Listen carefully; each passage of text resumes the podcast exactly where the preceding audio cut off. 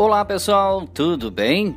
Hoje vamos falar sobre um item ou um, podemos dizer assim, um adjetivo, uma palavra que se usa muito no marketing digital, que talvez você desconheça o que significa essa palavra. E a palavra é persona. Pois é. Então, quando falamos em persona, estamos falando do seu público-alvo.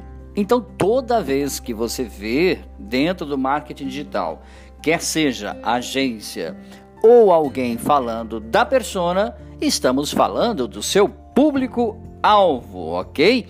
Nós sabemos que não há dúvida de que a estratégia de marketing digital hoje ela é fundamental para o crescimento das suas vendas e, é claro, do seu negócio.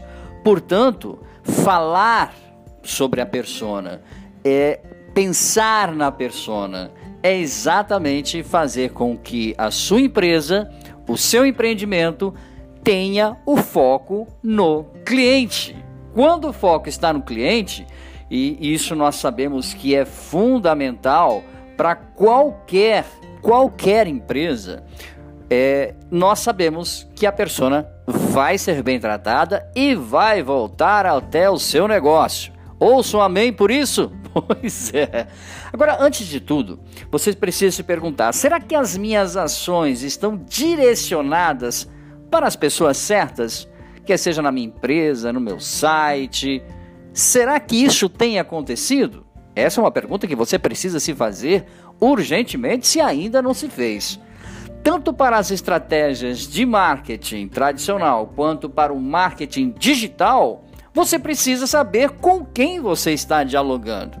É como você, se você não sabe qual é a característica do seu cliente, qual é a característica do seu público-alvo, o que pensa, o que fala, do que se alimenta, e você vai ter sérios problemas em dirigir a sua empresa produtos e serviços para um cliente que você não conhece. Concorda comigo?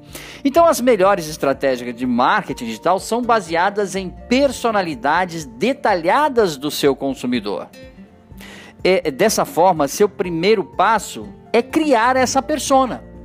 Bom, vamos lá. Reunindo com a equipe de vendas. Aí você pergunta para a equipe de vendas: gente, eu preciso que vocês me desenhem, me qualifiquem qual é a nossa persona aqui da nossa loja, aqui da nossa empresa. As pessoas, mas o que significa isso? Persona é o nosso cliente. Nós vamos desenhar, né, uma personalidade que tem todas as características que o nosso cliente tem. Então, sempre quando a gente pensar em um produto ou um serviço, a persona será o nosso gabarito. Então, quando alguém disser assim: "Ah, vamos então dar salgadinhos", para uh, os nossos clientes como um brinde. Aí você vai recorrer à persona. Quais são as características da persona? Olha, nossa persona tem 40 anos, 50 anos, a maioria é chefe de empresa ou diretor. Salgadinhos não vai colar para essa persona. Por isso é fundamental você conhecer o seu cliente, a sua persona, tá bom?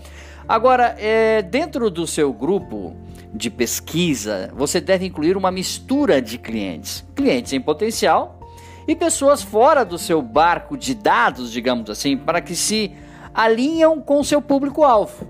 Você percebe? Então, eu não posso apenas focar em um lado, eu preciso focar em todos os lados e ver quem fora do meu, digamos, do meu círculo, pode se adaptar também para ser cliente da minha empresa. É importante notar que essa informação deve ser baseada em dados reais, ok? Você precisa fazer pesquisa dentro da sua empresa, no PDV, lá no ponto de venda, no balcão. Os seus vendedores precisam trazer para você informações preciosas. Olha, as pessoas que vêm na loja pensam da seguinte forma, acham que nós somos a seguinte empresa, né? Pedem que nós é, venhamos a trazer os seguintes produtos. Então, quando nós temos uma persona bem definida, as nossas vendas com certeza aumentam e fazem com que, é claro, uh, o nosso resultado no final do mês seja positivo, tá bom?